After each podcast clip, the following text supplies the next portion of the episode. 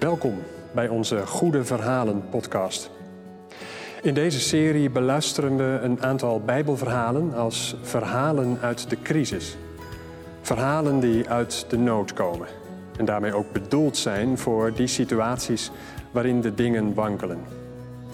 Misschien wel bedoeld voor mensen vandaag, voor ons. Wat houdt jou op de been? Zo'n verhaal. Net wat we nodig hebben. In de ruimte van de kerk klinken die oude verhalen van de Bijbel.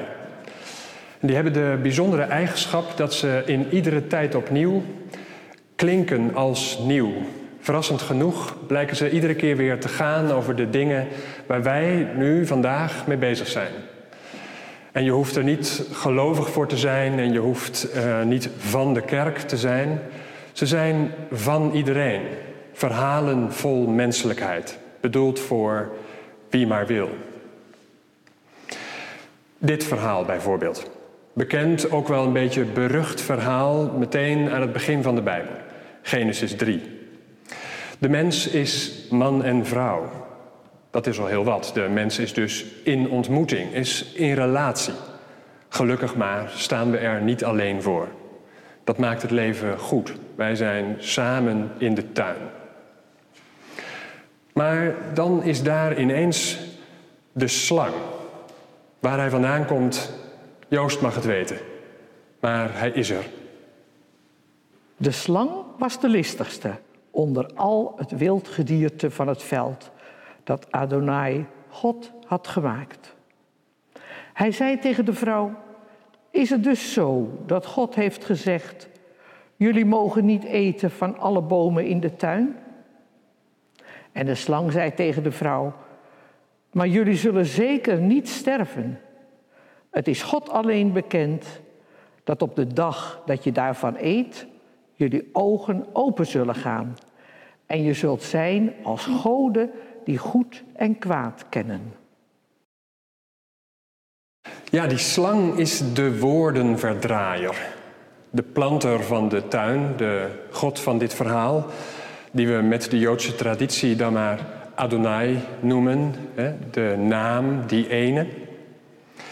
Die had namelijk gezegd, er is wel een boom van kennis van goed en kwaad, blijf daar maar af. Maar voor de rest mag je eten, voluit eten, van alle bomen.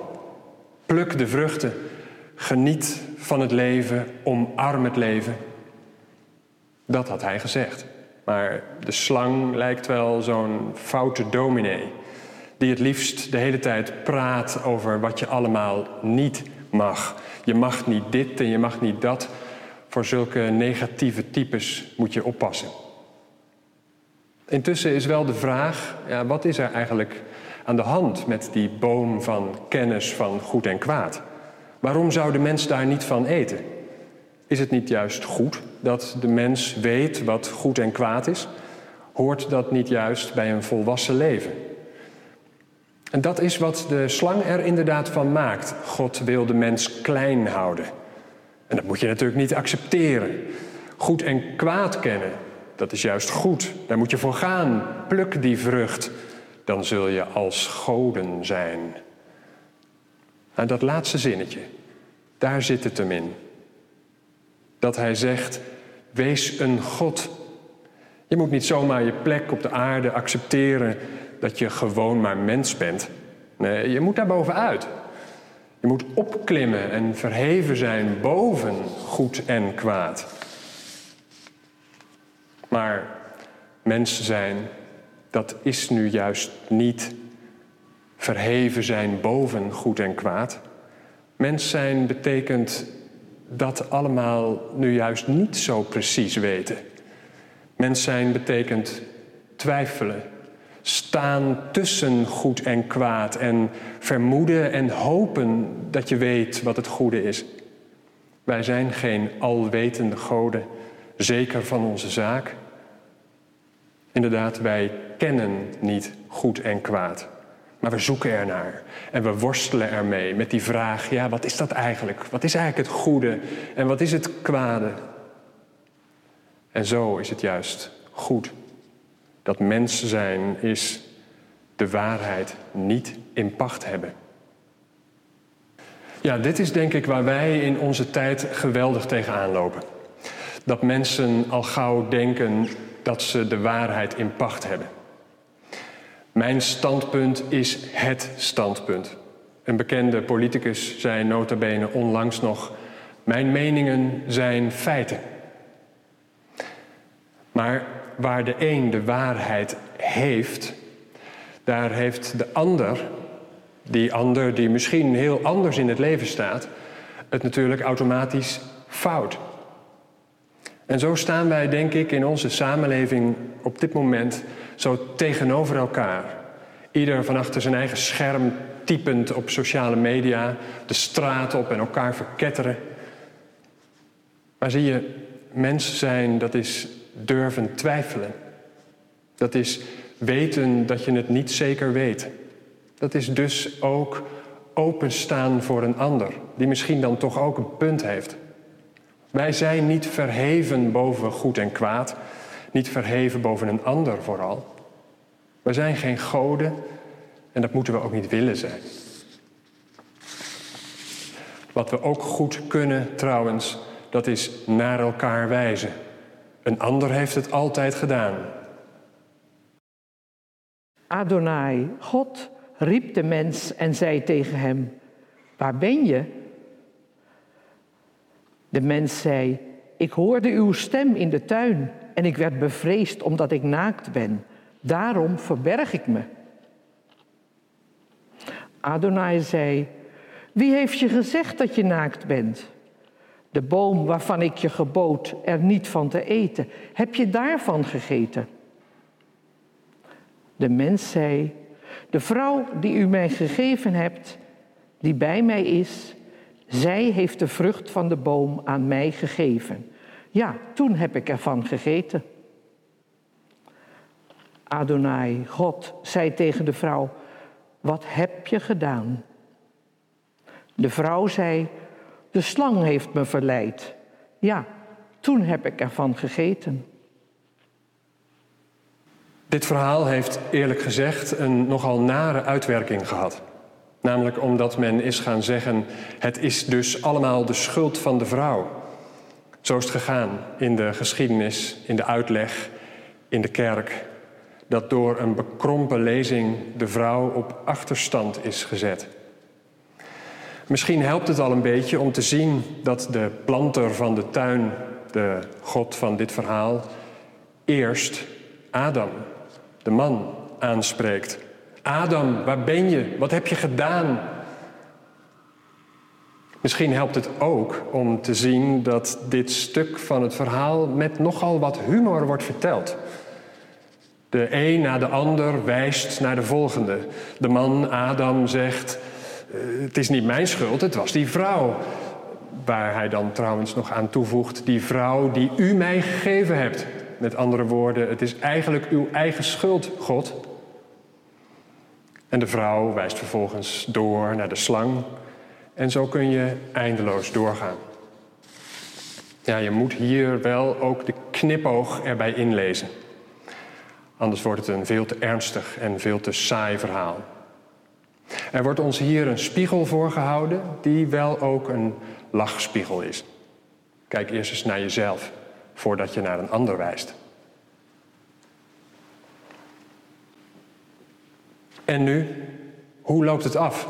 Wat is het einde van het verhaal? Is nu alles stuk? De mens wil als God zijn, verheven zijn boven zijn mens zijn en zijn medemens zijn. Je zou je kunnen voorstellen dat het verhaal eindigt met die klassieke God die de mens veroordeelt en het paradijs uitzet. Maar het gaat anders. Adonai, God, maakte voor de man en de vrouw kleren van dierenhuiden en bekleedde hen daarmee. Hij stuurde de mens uit de tuin van Eden om de akker te bewerken waaruit hij genomen was. Ja, dit is misschien wel de verrassing van het verhaal. Dat het eindigt met dit beeld van tederheid. Ja, het paradijs is verloren. Paradise Lost. De mens wordt op weg gezet, wordt aan het werk gezet om wat van het leven te maken. Maar hij wordt niet aan zijn lot overgelaten. De mens, de man en de vrouw, ze worden niet de koude, harde wereld ingestuurd en nou ja, zoek het maar uit. Nee, ze moeten het toch een beetje warm hebben. Ik vind dat zo mooi. Je ziet het als het ware voor je, als een plaatje. God op de grond met zijn rug tegen een boom, gauw kleren maken van berenvellen. Want ach, die mens, die is toch uiteindelijk maar zo kwetsbaar. Die moet niet koud en naakt zijn.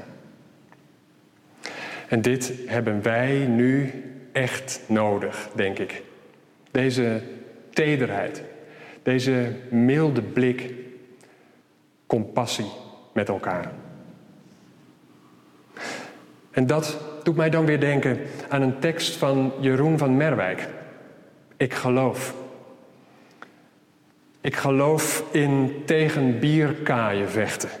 In een wang voor een wang en een tand voor een tand. En ik geloof in het afstand doen van rechten. In de steun in de rug en in de helpende hand. En ik geloof in het weerloze, breekbare kleine. En ik geloof in het genadeloos oog voor detail. En ik geloof in het fijne nog verder verfijnen. In het zout in de wond en in twijfel gezaaid. En ik geloof in het kanaliseren van woede. En dus geloof ik in spel en geloof ik in sport. En ik geloof niet in zekerheid, maar in vermoeden. En in het hart dat bij mij uit wordt gestort. En ik geloof in ambitie en in intuïtie. En ik geloof in het zorgenkind. Ik geloof in de toekomst. Ik geloof in de traditie. In de man of de vrouw die de strijd aanbindt. En ik geloof in afwijkend. Ik geloof in bijzonder. Ik geloof in de kont en ik geloof in de krib. En ik geloof in het raadsel. Ik geloof in het wonder. En ik geloof in compassie. Ik geloof in begrip. En met het risico dat ik voor gek word versleten, geloof ik dat alles ooit mooi wordt en goed. Met de moed van de wanhoop en tegen beter weten in blijf ik geloven, omdat dat wel moet. Ik blijf maar geloven, omdat dat wel moet. Ik blijf maar geloven, omdat ik wel moet.